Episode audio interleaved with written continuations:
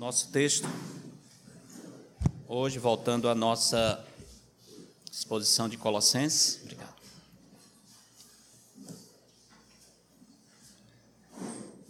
Epístolo de Paulo aos Colossenses, capítulo 1. Estamos hoje completando o primeiro capítulo de Colossenses.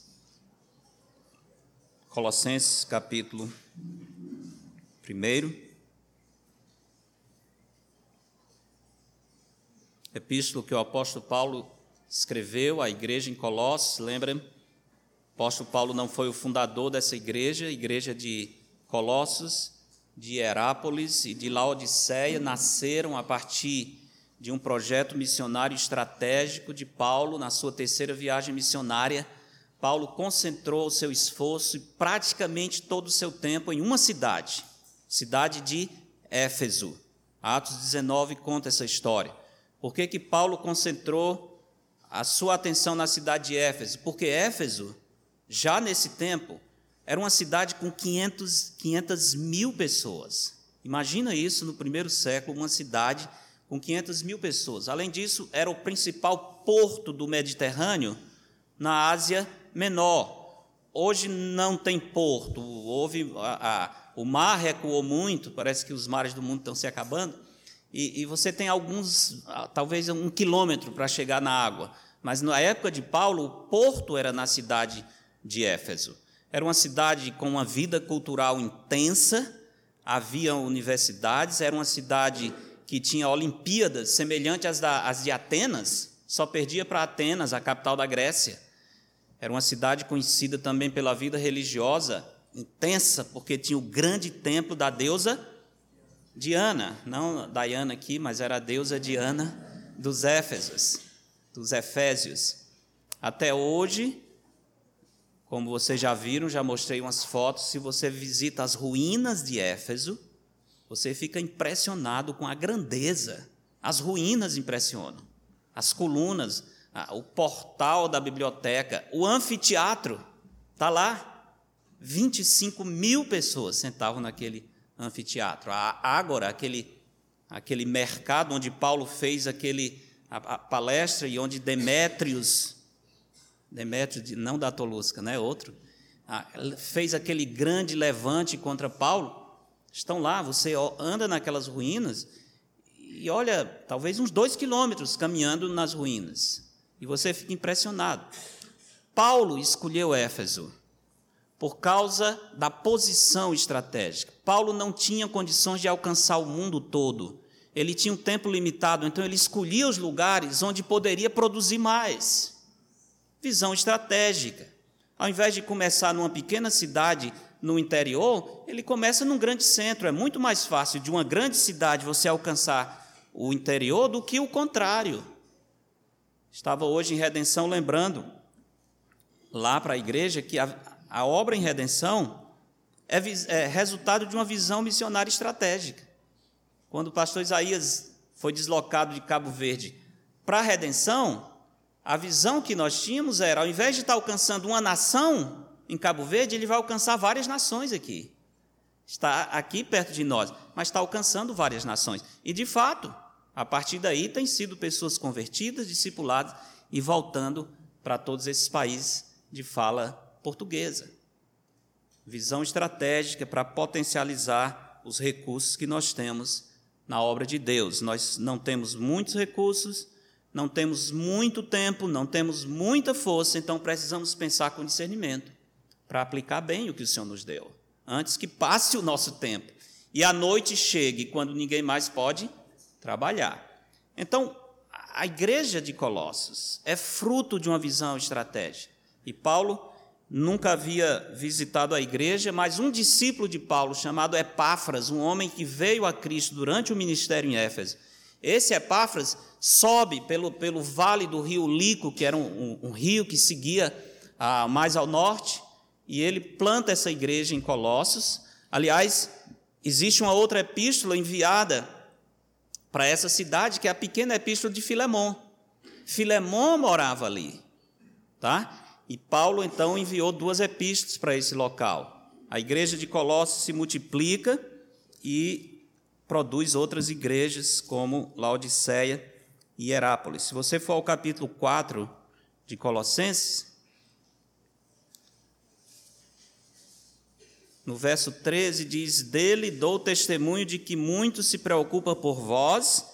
Paulo está falando de Epáfras, que era o pastor da igreja, mas estava com Paulo na prisão nesse momento, acompanhando Paulo. Ele se preocupa por vós, os colossenses, pelos de Laodiceia e pelos de Hierápolis. Olha, três lugares, três cidades onde havia igreja. Saúda-vos Lucas, o médico amado, e também Demas Saudai os irmãos de Laodiceia e Ninfa e a igreja que ela hospeda em sua casa. Não havia prédios para igrejas nesse tempo, as igrejas reuniam-se em casas. E veja o verso 16: Uma vez lida esta epístola perante vós, providenciai porque seja também lida na igreja dos laodicenses, e a, e a dos de Laodiceia, lede-a igualmente perante vós. Paulo está aconselhando que circulem as cartas. Ele mandou uma carta para Colossos, mas ele diz: Eu mandei também uma epístola para Laodiceia. Interessante que não existe na no nossa relação de livros inspirados nenhuma epístola de Paulo aos laodicenses. Lembra disso? Não existe. E se tiver na sua Bíblia, pode arrancar, não, não, não era para estar. Existe a igreja de Laodiceia, sim, entre as sete igrejas da Ásia Menor, lá recebendo uma carta do Senhor Jesus em, em Apocalipse. Tudo bem. Mas a epístola de Paulo à Laodiceia não existe. Muito provavelmente, Paulo está se referindo aqui à epístola que nós conhecemos como a epístola de Paulo aos Efésios. Aparentemente, aquela epístola era mais do que simplesmente aos Efésios, era uma epístola que devia circular e servir para todas as, as igrejas. Então, talvez é isso que ele está dizendo. Vocês leem essa epístola, pega que eu mandei para lá, leiam façam esse intercâmbio. Por que isso? Porque Paulo já sabia, como Pedro mesmo diz, que a sua palavra não era só palavra de homem, mas era palavra de Deus. Ele tinha essa consciência. Essa é uma carta que eu estou mandando, mas é também Deus instruindo ao seu povo. Então, por isso, esse cuidado em fazer as cartas circularem. Mas Leiamos o primeiro capítulo de Colossenses, depois de relembrar um pouco essa história. Colossenses capítulo 1, verso 1 diz: Paulo, apóstolo de Cristo Jesus, por vontade de Deus, e o irmão Timóteo, isso foi o, provavelmente o amanuense que escreveu, aos santos e fiéis irmãos em Cristo, estava pregando hoje em redenção e lembrando para os irmãos essa semana, eu acho que hoje, não sei se foi hoje, se foi ontem, mas se não foi, você não souber, não perderam nada, mas está sendo canonizada mais uma santa brasileira, lá no Vaticano, a irmã Dulce, recebendo o status de santa.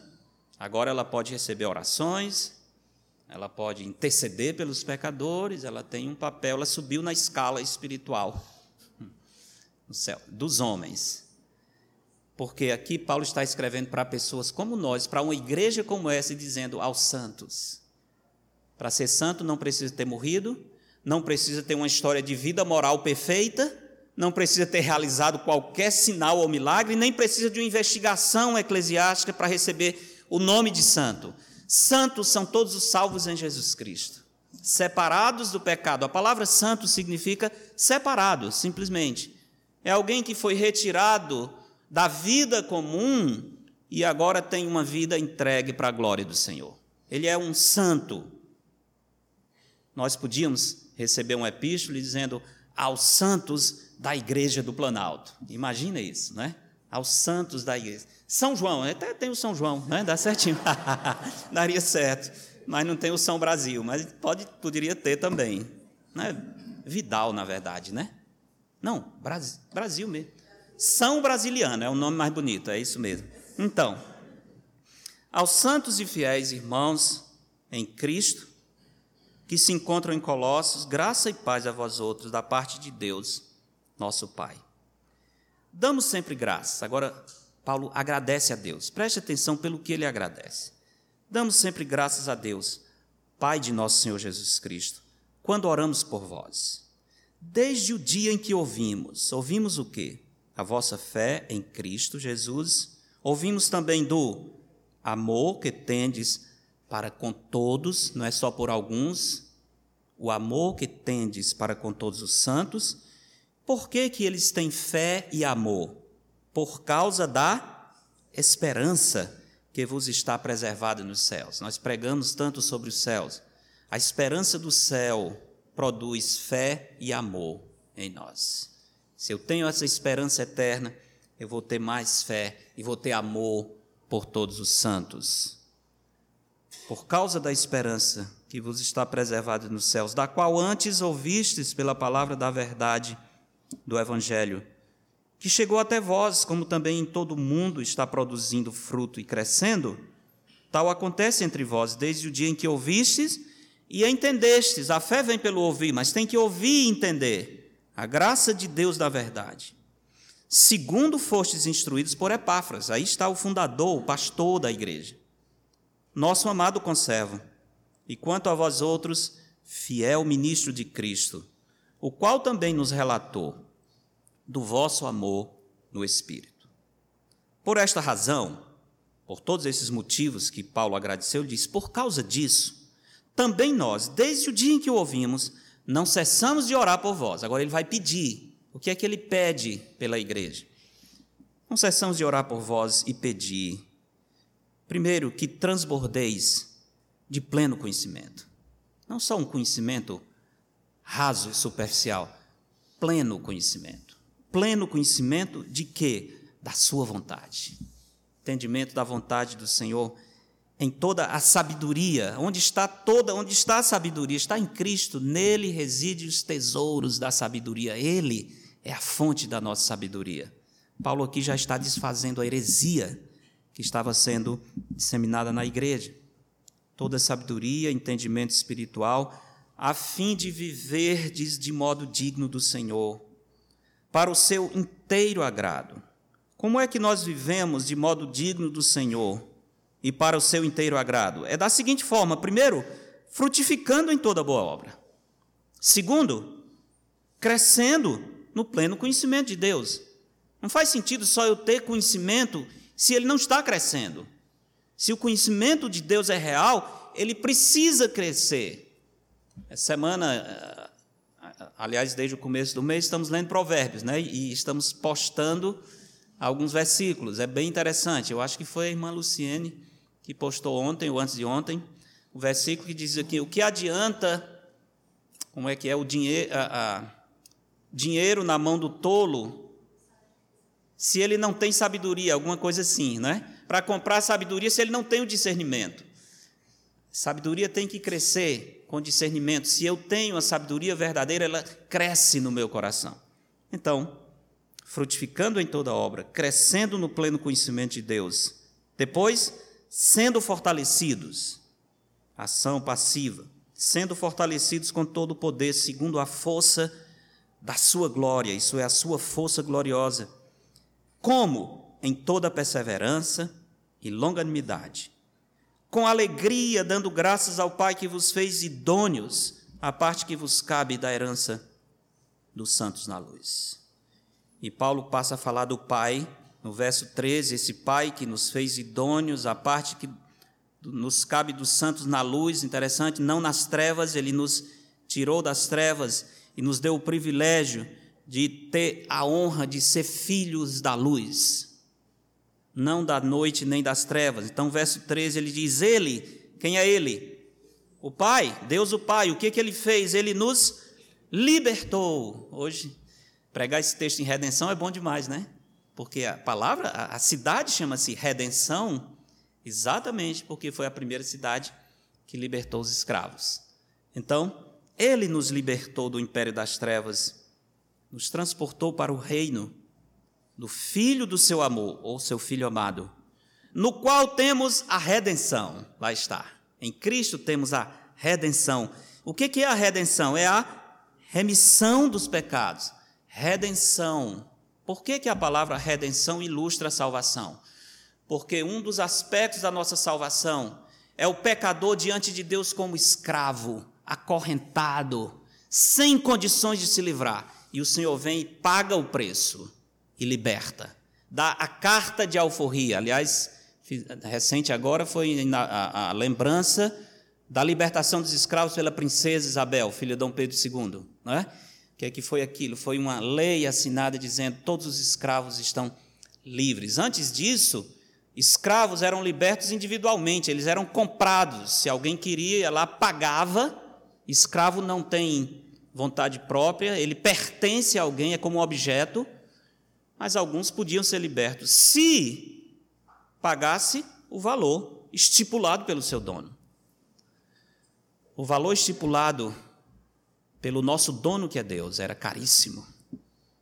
Caríssimo. Porque a nossa dívida era eterna.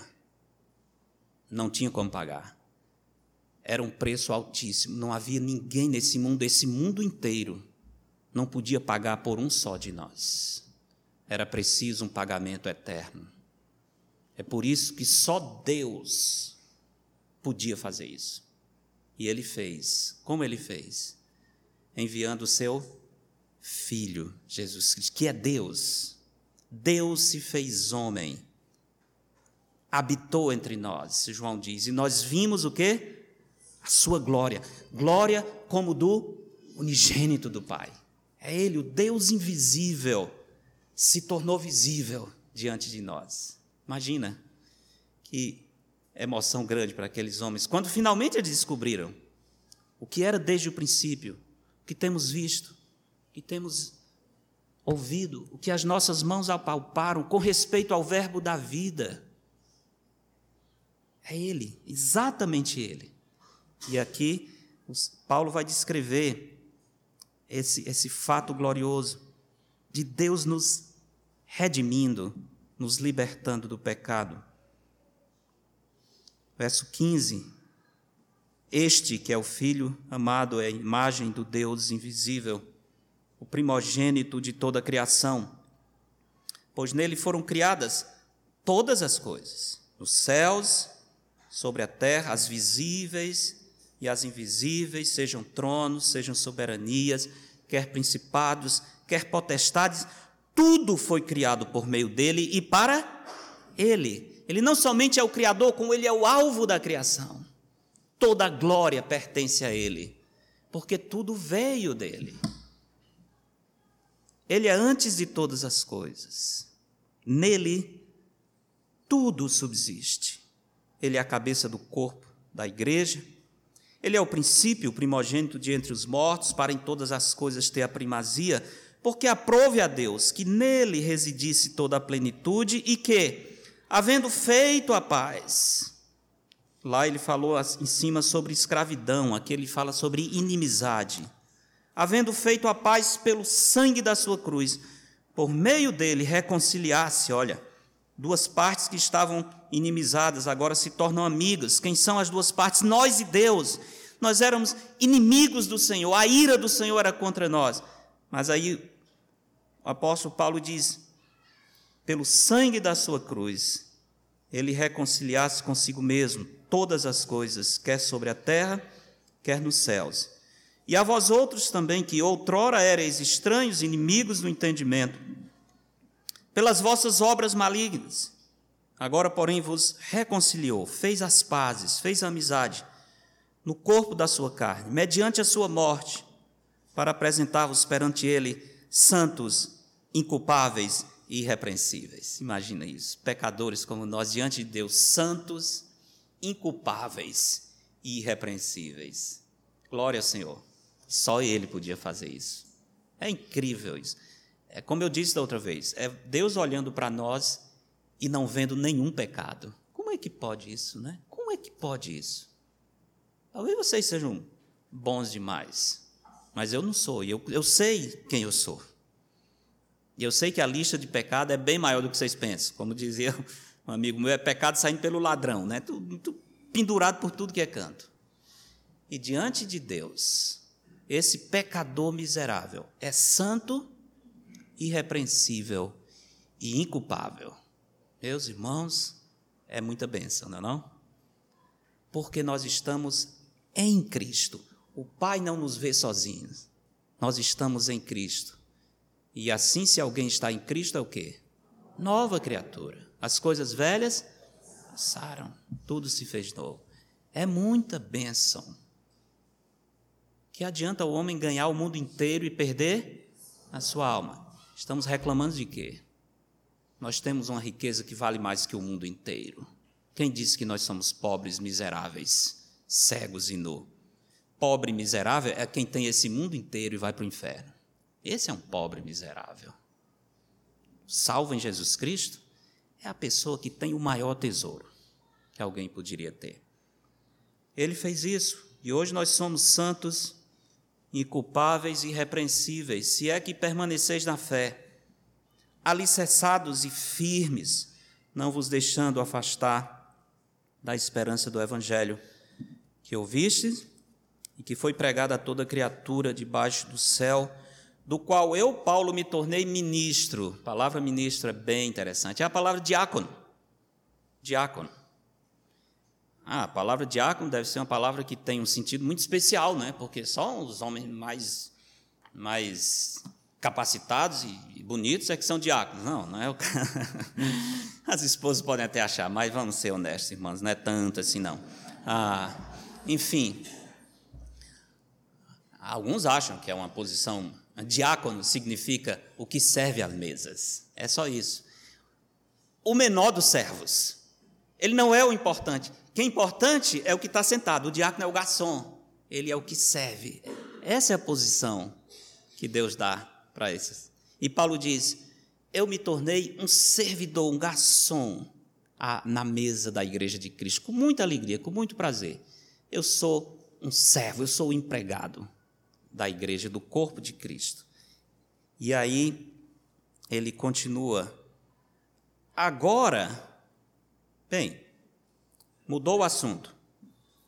Mudou o assunto. Se você tem a Bíblia na versão atualizada, eu acho que a maioria de vocês tem, uma boa dica é um negrito, uma letrazinha em negrito que indica um novo parágrafo. Tem na sua aí, no ar?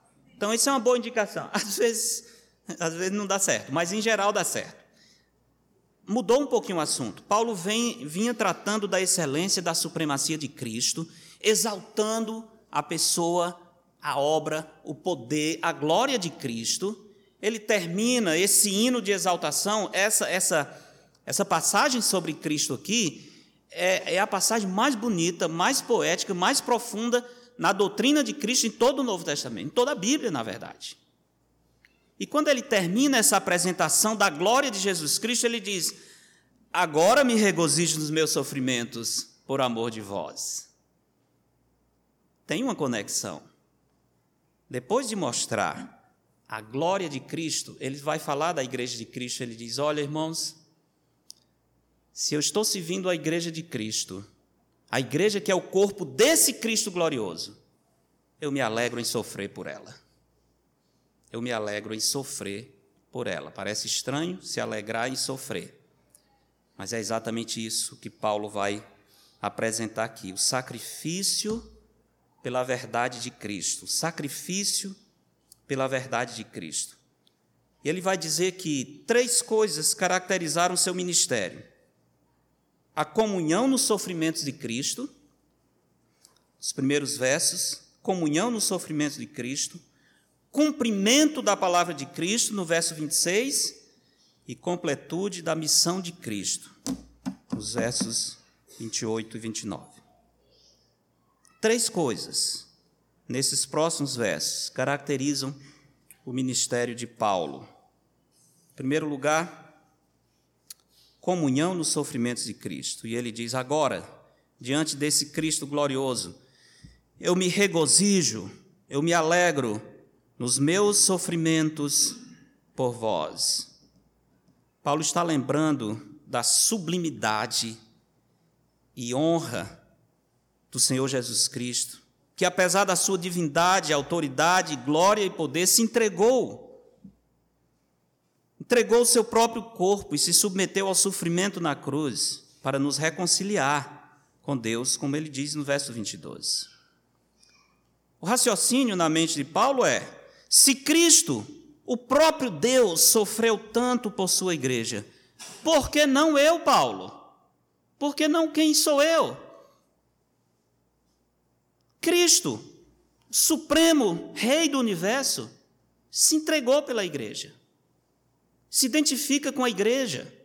Paulo diz: se Cristo suporta tudo isso, se Cristo morreu pela igreja, por que não eu? Por que não eu? Nós não pensamos assim muitas vezes. Por que não nós? É muito mais fácil abandonar a igreja. É muito mais fácil desistir de ser parte da igreja. Mas sofrer pela igreja de Cristo, muitas vezes nós não estamos interessados.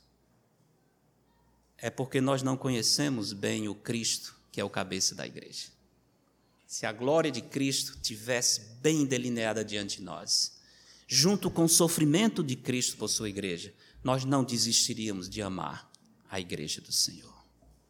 Nós sofreríamos com alegria pelo corpo de Cristo, que é a sua igreja. Felizmente, vivemos em uma época onde o nosso conforto, nosso interesse, nossa diversão, nossa agenda está acima de tudo. Acima de tudo. Irmãos, existe um preço a ser pago para vivermos unidos como igreja de Cristo. É fácil? Não. Não é fácil. Não existe igreja perfeita. E se, se você encontrar uma, não entre nela, para não estragar. Ah, não existe igreja perfeita, porque ela é feita de gente como nós pecadores, manchados, pessoas que dependem da graça do Senhor constantemente, porque estamos tropeçando sempre. Não é fácil. Exige um sofrimento, exige sacrifício. Sim, por quê? Porque às vezes na nossa convivência como irmãos em Cristo, nós vamos passar por desprezo, maledicência, ingratidão, e tantas outras coisas. É possível? É possível, não só é possível, é real. Mas existem meios de nós superarmos tudo isso quando lembramos o amor de Cristo pela igreja. E mais do que isso, hoje estava na viagem para a redenção com Jeová falando sobre esse sobre esse texto, sofrer alegremente pela igreja de Cristo. Há tantos pastores, missionários que desistiram da vocação. Desistiram porque acharam que o sofrimento foi grande, que a família pagou um preço muito alto, que erraram na visão. Não, não adianta, eu não vou pagar esse preço, é sofrimento demais para servir a igreja de Cristo. Muito bem. Então, a proposta é ir fazer alguma coisa onde não tenha sofrimento. Minha pergunta é: existe nesse mundo se nós sofremos para viver como igreja de Cristo, imagine para viver fora da igreja de Jesus Cristo. Ah, mas na igreja existe ingratidão e não existe no mundo? Muito pior. Ah, mas na igreja as pessoas não me compreendem. Na sua empresa o povo lhe compreende? Na sua escola todo mundo é, na sua no seu trabalho as pessoas são cheias de amor, de misericórdia sempre? Não são, mas nós damos maior desconto lá fora do que aqui. Aqui dentro nós somos melindrosos demais, cheios de direitos demais. Achamos que a igreja tem que girar em torno de nós para a nossa satisfação. Lá fora, não. Nós até que temos mais largueza.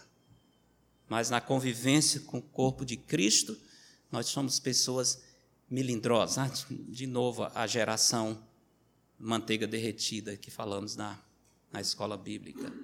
É uma tristeza por tudo viramos as costas para a comunhão da igreja. Não era assim que Paulo fazia, ele se regozijava em sofrer. É interessante que ele diz, no verso 24: preencho o que resta das aflições de Cristo na minha carne. Já pensou nessa expressão? Preencho o que resta das aflições de Cristo na minha carne. É bom entender isso. Quer dizer que o sacrifício de Cristo não foi suficiente e Paulo precisa completar alguma coisa para que Cristo possa nos salvar? Preencho o que falta das aflições de Cristo. A palavra aflições aqui nunca é usada para expressar o sacrifício de Cristo na cruz. Aqui fala de provações na vida, no dia a dia. A ideia, muito provavelmente, o que Paulo está pensando aqui é o seguinte: Cristo foi perseguido até a morte, e Cristo continua sendo perseguido. Só que Cristo não está mais presente fisicamente nesse mundo, mas o mundo continua odiando a Cristo. E como o mundo não pode pegar a Cristo, ele pega a igreja de Cristo. Ele persegue o corpo de Cristo. E se nós vamos ser parte do corpo de Cristo, nós temos que ter essa disposição. Muito bem, Senhor. Esse sofrimento é contra o Senhor, o mundo odeia o Senhor. Eu estou sofrendo porque eu sou parte do teu corpo, eu estou recebendo a aflição que o mundo queria colocar em ti, mas não coloca porque o Senhor não está aqui. Como eles não podem pegar a cabeça, eles ferem o corpo.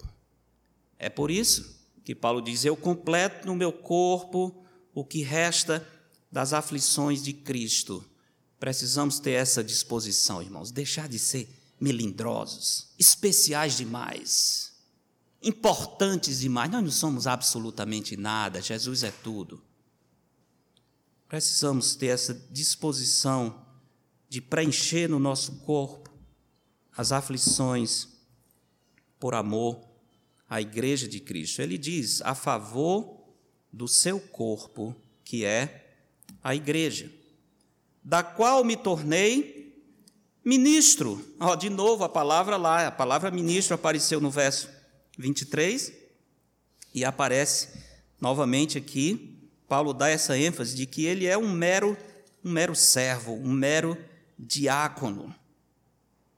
Ele é um que está servindo à mesa na igreja de Cristo, da qual me tornei ministro. Aqui temos aquela mentalidade de humildade nada especial, nada que mereça uma, um reconhecimento, nada que se faz para que as pessoas nos deem aplauso. Não.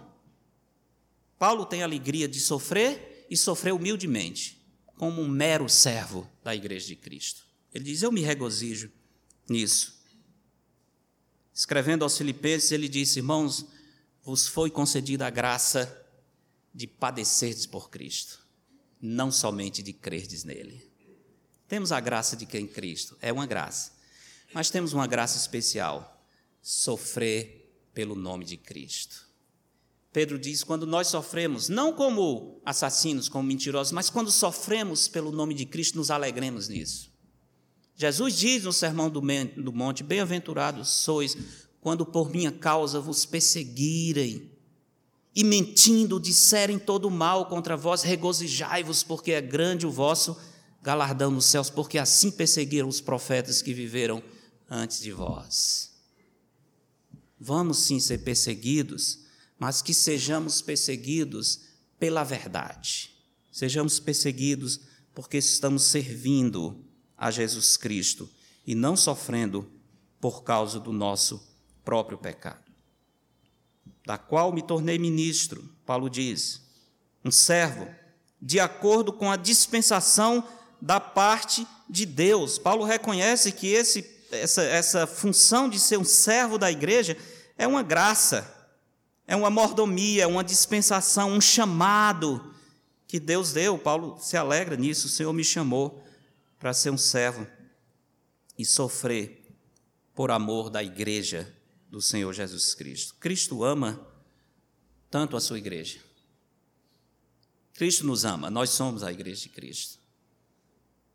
Nós devemos amar também, irmãos, zelar pela igreja do Senhor. Devemos lembrar quem toca na igreja de Cristo, toca em Cristo. 1 Coríntios 3, Paulo diz: se alguém destruir o santuário de Deus, Deus o destruirá. Deus o destruirá, porque o santuário de Deus que sois vós é sagrado, é santo. Deus tem um zelo tremendo por sua igreja. Paulo entende isso e ele diz: Eu me alegro de sofrer com humildade pela igreja do Senhor. Esse é um aspecto, a comunhão dos sofrimentos. De boa vontade, Paulo diz aos Coríntios: de boa vontade me gastarei. É interessante? e ainda me deixarei gastar, em prol da vossa alma. 2 Coríntios 12, 5. 2 Coríntios 12, 2 Coríntios é a epístola onde Paulo escreve. Ele diz: Eu até nem queria escrever, vocês me, vocês me obrigaram a agir como um louco. Porque ele, tenta, ele tem que se defender. Ele recebeu tantas falsas acusações que ele escreve essa epístola, 2 Coríntios, para dizer: Olha, eu não sou um falso apóstolo, como vocês estão dizendo. Eu não estou mercadejando a palavra do Senhor. Eu tenho as credenciais de apóstolo.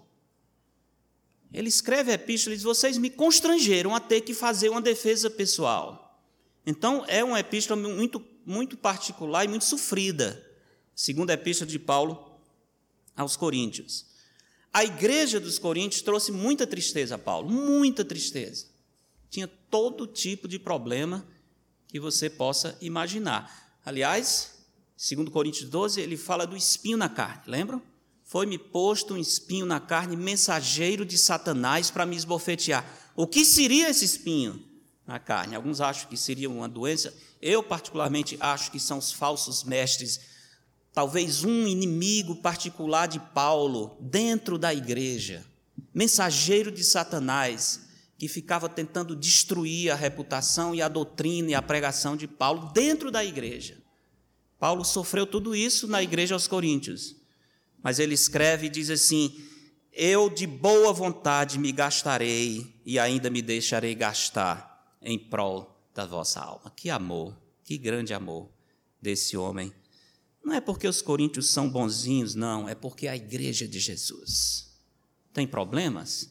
Tem dificuldades, falta de amor, maledicência, ingratidão, mas Cristo morreu por essa igreja. Cristo sofreu por ela. Paulo diz: Eu me gastarei e ainda me deixarei gastar em prol das vossas almas. Lembra disso. Além das coisas exteriores, Paulo tinha muitas lutas exteriores, ele diz: Mas ainda há uma coisa que pesa sobre mim diariamente: a preocupação com todas as igrejas. Quem enfraquece, que eu também não enfraqueça. Quem se escandaliza, que eu não me inflame. Paulo sentia as dores da igreja de Cristo, de todas as igrejas. Um homem que amava e sofria alegremente pelo corpo de Cristo. Mas não somente Paulo tinha a comunhão do sofrimento como aspecto do seu ministério, tinha também o cumprimento da palavra do Senhor. Final do verso 25, ele diz que me foi confiado a vosso, a vosso favor para dar pleno cumprimento à palavra de Deus. Esse era o alvo de Paulo. Seu ministério era dar pleno cumprimento, o seu alvo era cumprir absolutamente a palavra de Cristo. Vamos ler um pouquinho mais antes de explicar. Verso 26. O mistério que estiver oculto dos séculos e das gerações, agora todavia se manifestou aos santos aos quais Deus quis dar a conhecer qual seja a riqueza da glória desse mistério, parece segunda vez, entre os gentios, mistério entre os gentios, isto é, Cristo em vós. Vós quem? Os gentios. Cristo unido com vocês. Olha, vocês não são descendentes de Abraão, vocês não são o povo da aliança, vocês não receberam a lei, vocês não receberam os escritos proféticos, mas Deus não esqueceu de vocês. Cristo habita em vós, Cristo está unido em vós, e essa é a esperança da glória. Vocês, gentios, não foram preteridos no plano de Deus. Esse é o mistério. A palavra mistério na Escritura não quer dizer algo sinistro, assustador, né, da, da, da, de Drácula e tal, nada, nada a ver com isso. Nada a ver. Mistério podia ser traduzido como um segredo sagrado, algo que Deus, no seu plano, resolveu manter oculto no passado, mas ele resolve trazer à luz. Escolhe o apóstolo Paulo para dizer: olha, tem algo que no passado não foi entendido. Os judeus não entenderam, os profetas não entenderam, mas Deus tinha um plano especial para os que estão fora da comunidade de Israel. Os gentios não foram esquecidos. Isso é muito bom, porque assim quer dizer que nós não fomos deixados de lado. Não, é? não fomos deixados de lado. Esse é o segredo que estava oculto mas que o Senhor agora está revelando. O segredo é: Cristo tem bênçãos para vocês. Cristo é o Salvador de todos os povos. Cristo habita em vós. Vocês podem ser unidos, independente da raça. Vocês podem ser unidos e ser parte do corpo em Cristo. Cristo em vós é a esperança, a expectativa da glória eterna. Vocês estão caminhando para a vida eterna porque Cristo habita em vós. Paulo reconhecia que esse era um grande privilégio. Ele ser o apóstolo dos gentios, lembra disso? Agora, Paulo pagou um preço para ser apóstolo dos gentios. Se ele fosse só apóstolo dos judeus, ele não teria sido açoitado tantas vezes, ele não teria sofrido naufrágio, não teria recebido uma quarentena de açoites menos um, não teria passado por tantas prisões, por fome, por perigo entre, entre irmãos, entre patrícios, perigo entre falsos. Paulo teria livrado da sua vida de muitas aflições. Mas ele diz: Eu não estou interessado em não ter aflição. Eu estou alegre porque o Senhor me fez apóstolo aos gentios e me deu o privilégio de revelar para o mundo esse segredo. Os judeus vão achar ruim, não tem problema. É uma honra dizer para os gentios: o Senhor ama todos os povos. Vocês podem ser nova criatura em Cristo. A igreja de Cristo é composta de gente de todas as raças nesse mundo. Não somente aqueles fisicamente descendentes genéticos de Abraão. Paulo sabia que iria pagar um preço, ele poderia ter sido poupado de muito sofrimento se tivesse evitado cumprir a palavra de Deus. Mas Paulo não, não estava atrás disso. Ele reconhecia que sobre os seus ombros pesava essa responsabilidade de anunciar as insondáveis riquezas de Cristo. A notícia era muito especial, porque ela estivera oculta nas eras passadas. Era um mistério, um segredo divino, mas que agora o Senhor está trazendo à luz. Era muito especial pelo seu conteúdo, a presença de Cristo, a certeza da união com Cristo, fazendo os gentios aceitos e tendo a expectativa da glória eterna. Escrevendo aos Efésios, para os gentios, ele diz: Antes, vocês estavam sem Cristo e sem esperança nesse mundo. Mas agora, em Cristo, vocês têm a esperança da glória. Essa é a bênção que chegou para nós, e o apóstolo Paulo diz: Meu ministério, a minha alegria é essa não somente sofrer pela igreja de Cristo, mas cumprir a palavra de Cristo. E ele vai terminar falando da missão de Cristo que lhe foi confiada. Verso, a partir verso 28 diz: O qual, interessante, terminou 27 dizendo: Cristo em vós, a esperança da glória, o qual, pronome relativo do, do, do, do verso 28, se refere a quem? A Cristo, a Cristo, singular, masculino, mesmo aqui dá para ver. O qual nós anunciamos, é interessante isso. Paulo não anuncia uma lista de regras, Paulo não anuncia preceitos religiosos, Paulo anuncia uma pessoa. O Evangelho é Cristo. Essa é a diferença absoluta entre todas as outras crenças e o verdadeiro cristianismo. Todas as outras crenças, ela se sustenta à parte do seu fundador. O islamismo existe à parte de Maomé. Porque se dependesse das virtudes de Maomé, não existiria islamismo. O budismo existe à parte de Buda. O confucionismo existe à parte de Confúcio. Mas o cristianismo não existe à parte de Cristo. Se Cristo não é quem ele disse ser, e se ele não ressuscitou dos mortos, é vã a vossa fé. Nós, a nossa fé é mais em uma pessoa do que em uma mensagem, em um escrito. Os escritos, naturalmente, têm valor porque refletem a pessoa. Mas tire a pessoa de Cristo e a nossa fé se acaba. Nós anunciamos a Cristo, é Ele.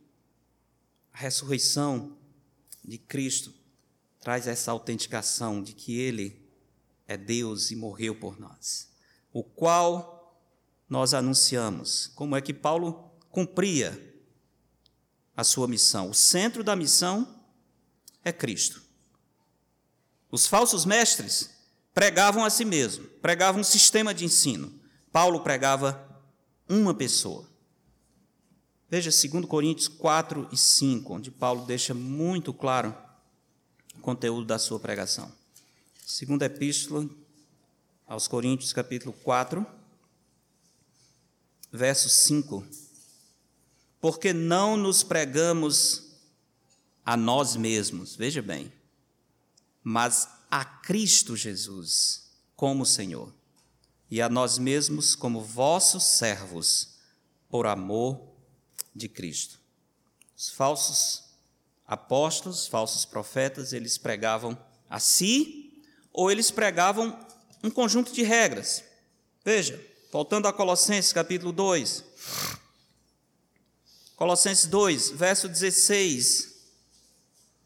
Ninguém, pois, vos julgue por causa de comida e bebida. Aqui estão as regras, o conteúdo dessa pregação dos falsos profetas. Comida, bebida, dias de festas, lua nova, sábado, isso é um, um conjunto de regras, de rituais religiosos, porque tudo isso tem sido sombra das coisas que haviam de vir, porém o corpo é de Cristo.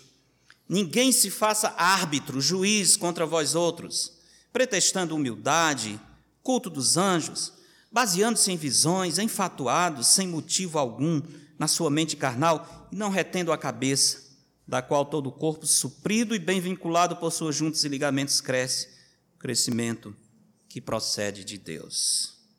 Se morrestes com Cristo para os rudimentos do mundo, por quê? Como se vivesseis no mundo, vos sujeitais a ordenanças, legalismo, a lista de regra, faz isso, isso, isso. Se vai entrar no céu, você tem que fazer isso, deixar de fazer isso. Isso é o legalismo. O Júnior falou hoje na EBD tão bem sobre isso, né? A relação de perfeccionismo e legalismo. Então, Paulo diz: se morrestes com Cristo, como é que vocês estão se submetendo a isso? Como se ainda vivesses no mundo, os sujeitais a ordenanças. Verso 21 diz: Não manuseeis isto, não proves aquilo, não toques aquilo outro, segundo os preceitos e doutrinas dos homens. Pois todas estas coisas, com o uso, se destroem. Tais coisas, com efeito, têm aparência de sabedoria, como o culto de si mesmo, de falsa humildade, de rigor ascético. Todavia não tem valor algum contra a sensualidade dos apetites dos nossos sentidos. Lembre disso, meus irmãos. Nós pregamos a Cristo, não uma religião, nem um conjunto de regras. Esse é o centro da missão. Não somente Paulo fala do centro da, sua, da missão que Deus lhe deu, ele fala do método, como é que Paulo realizava seu ministério verso 28, o qual nós anunciamos, fazendo duas coisas: advertindo a todo homem e ensinando a todo homem. Advertindo e ensinando. Advertir significa confrontar uma pessoa, para que ela possa mudar de mente. É de onde vem a base da palavra aconselhar, alcançar a mente da pessoa, tá? Essa, essa mesma palavra vai aparecer em Colossenses 3, 16. Habite ricamente em vós a palavra de Cristo, instruí-vos e aconselhai-vos. A palavra aqui podia ser advertivos. É a mesma palavra. É aquela ideia de você confrontar uma pessoa alcançando a sua mente para que ela mude a sua maneira de ver. Paulo aqui mostra a urgência da mensagem. Nós não podemos deixar de insistir com os homens, porque não há outro meio de salvação. Nós temos que advertir, temos que mostrar por todos os meios. Não existem muitas verdades, existe uma verdade, e essa verdade é Jesus Cristo. Não existe muitos salvadores, salvadores. Existem alguns que se chamam. Existem alguns que se chamam intermediários ou intermediárias, eh, mediadores ou medianeiras. Mas 1 Coríntios 2,5 diz: Porque há um só Deus e um só mediador entre Deus e os homens. Quem é esse? Jesus Cristo, o homem, único. Há outros que se apresentam como salvadores, Pedro diz: porque abaixo do céu não existe nenhum outro nome dado entre os homens pelo qual importa que sejamos salvos. Nenhum outro, só Cristo. Por isso, Paulo diz: meu ministério é advertir, é confrontar, é fazer a pessoa pensar, é convencer e mostrar que a verdade está em Cristo. Mas não somente ele advertia, ele diz que ensinava. O ensino já seria uma apresentação mais ordeira, organizada das verdades, para que haja crescimento e maturidade na fé. Esse era o método da missão de Paulo: advertir e ensinar. Qual é o alvo da missão de Paulo? Todo homem. Apresentar todo homem. Primeiro ele diz, ensinando a todo homem em toda a sabedoria, naturalmente a sabedoria que está em Cristo, a fim de que apresentemos todo homem perfeito em Cristo, completo. Naturalmente, Paulo não está pensando que vai salvar todos os homens, mas ele está presente pensando naqueles que vão se apresentar diante de Cristo, todos os cristãos, todos os salvos. Ele diz: o meu alvo é que todos se apresentem diante de Cristo, perfeitos e completos, maduros e prontos para o encontro com o Senhor. Paulo termina mostrando o zelo pela sua missão. Ele mostrou o centro, mostrou o método, mostrou o alvo e no fim ele mostra o zelo, verso 29. Para isso é que eu também me afadigo. Essa palavra afadigar aparece poucas vezes no Novo Testamento, mas podia ser traduzido como agonizar. É a palavra utilizada para os atletas quando estão praticando de maneira extrema ou estão competindo até as últimas forças. Nossa maratonista entende bem isso. Está, Rodrigo, estou agonizando. Rodrigo, mulher, tu vai morrer. Não, tenha calma, né? agonizando. A ideia é essa, é a prática forte de uma competição onde você está dando todas as suas forças. Paulo diz: para isso eu me afadigo, para isso eu entrego tudo o que eu tenho, esforçando-me o mais possível, segundo a eficácia que opera em mim. Não é coisa dele, não é o seu poder, mas é a eficácia do Senhor que opera eficientemente em mim. Esse é o zelo, o alvo de Paulo na sua missão. Irmãos, aqui nós temos um homem sofrendo pela verdade de Jesus Cristo. Sacrifício pela verdade. Não sei se os irmãos, como eu, ficam admirados quando quando lembram, quando leem, por exemplo, a biografia de certos heróis da fé. Agora nas férias passadas, lembro que eu tive uns dias, eu enganei vocês, saí para a conferência e não voltei, ah, mas eu li um bocado e li novamente a biografia daquele missionário Nate Sant, lembra parte daqueles cinco missionários que foram mortos em 8 de janeiro de 1956. Cinco jovens missionários mortos no Equador, na chamada Operação Alca. Eles queriam alcançar uma tribo perdida lá na floresta equatoriana.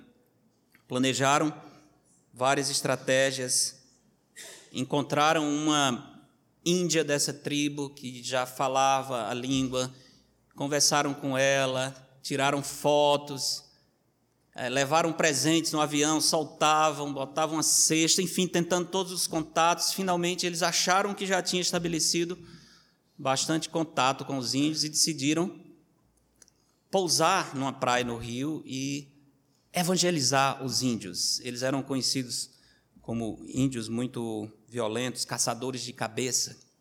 E, a fama é poucas pessoas fora da tribo vai e volta vivo, todos morriam. Mas eles acreditavam que poderiam alcançar esses esses índios e fizeram todo todo o planejamento. Mas o fato é que ah, no segundo encontro, todos foram mortos lá na praia, na famoso, famosa Operação Alca. Todos eles pagaram com a vida por causa de querer cumprir a sua missão. Foram ao máximo. E se vocês morrerem? Eles sabiam que podiam morrer. De fato aconteceram. Aliás, o Nate Saint, quando ainda estudante, lá nos Estados Unidos, disse que era um, um jovem brilhante, ele era o líder da equipe. Um, um jovem muito, muito capaz, que tinha convites para várias igrejas grandes nos Estados Unidos, para ser pastor em várias igrejas, porque ele era é, conhecido pela sua piedade e pela sua capacidade.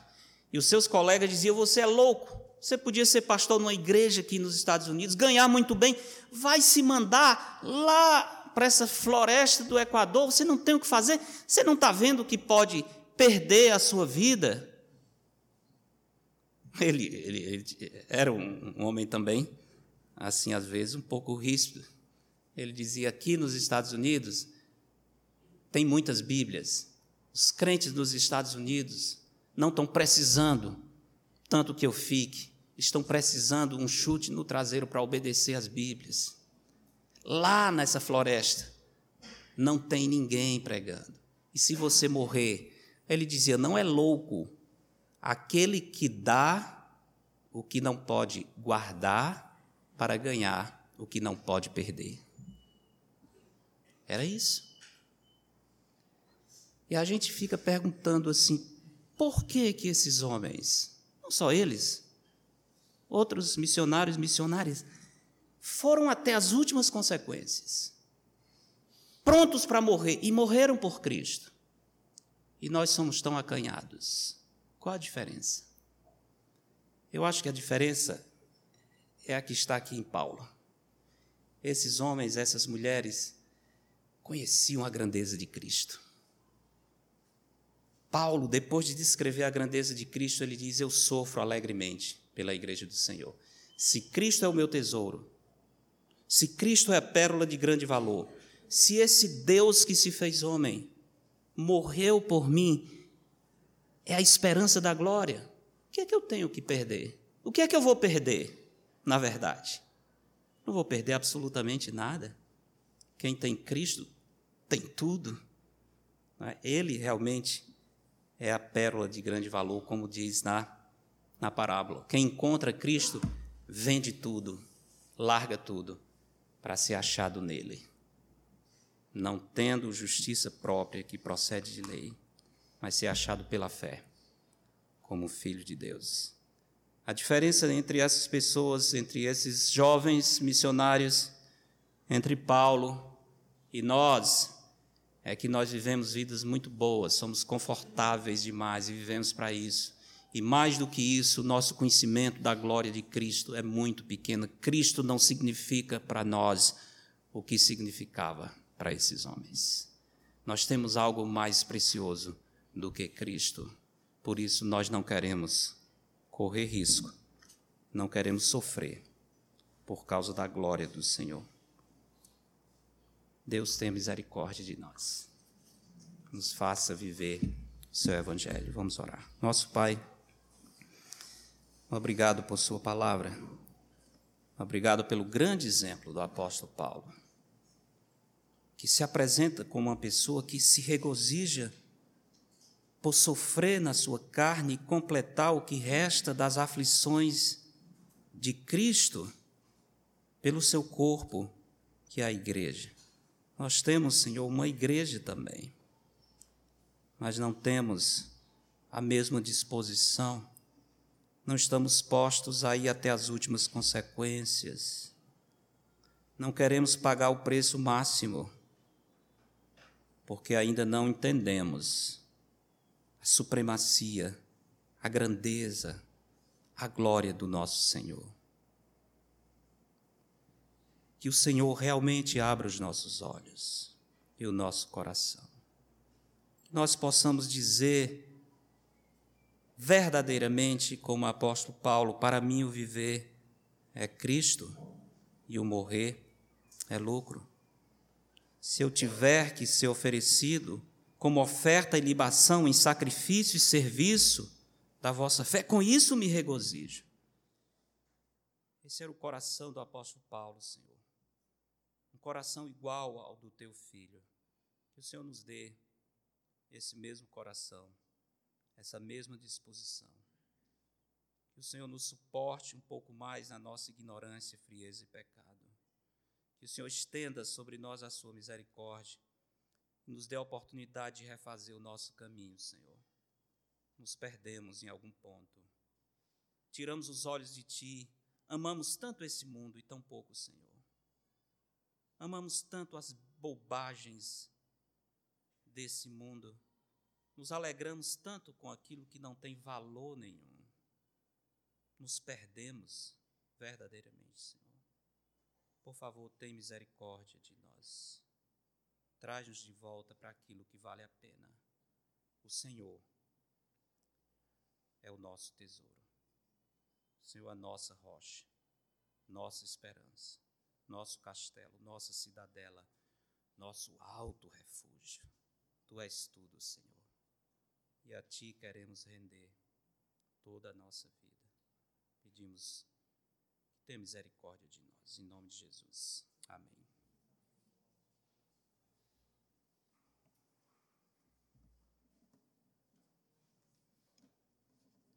Vamos cantar a última música, foi escolhida, o título é O Evangelho. Acho bastante apropriado, porque nos relembra o poder do Santo Evangelho. Dá para todo mundo suportar, porque eu terminei mais cedo hoje, então estou vendo o horário.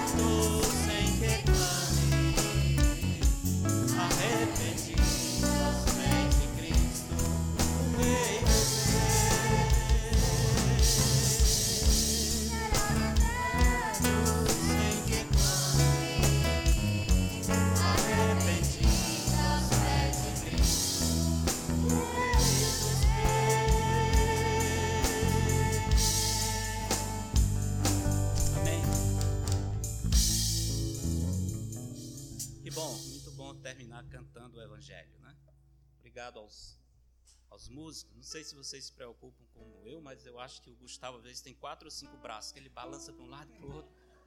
Parece um polvo, né? Não sei como é que consegue tudo isso, mas só são dois braços mesmo. Obrigado, irmãos. Maravilha. Louvar o Senhor com todos vocês, né? só com o Gustavo não. Apesar do Gustavo. Ah, Segundo o irmão Henrique, temos a Núbia. Núbia não é visitante aqui, mas já, já é de casa. Mas, como não está sempre, vai ser considerada visitante. Seja bem-vinda, Núbia. Deus abençoe. E o Joshua, quem é Joshua?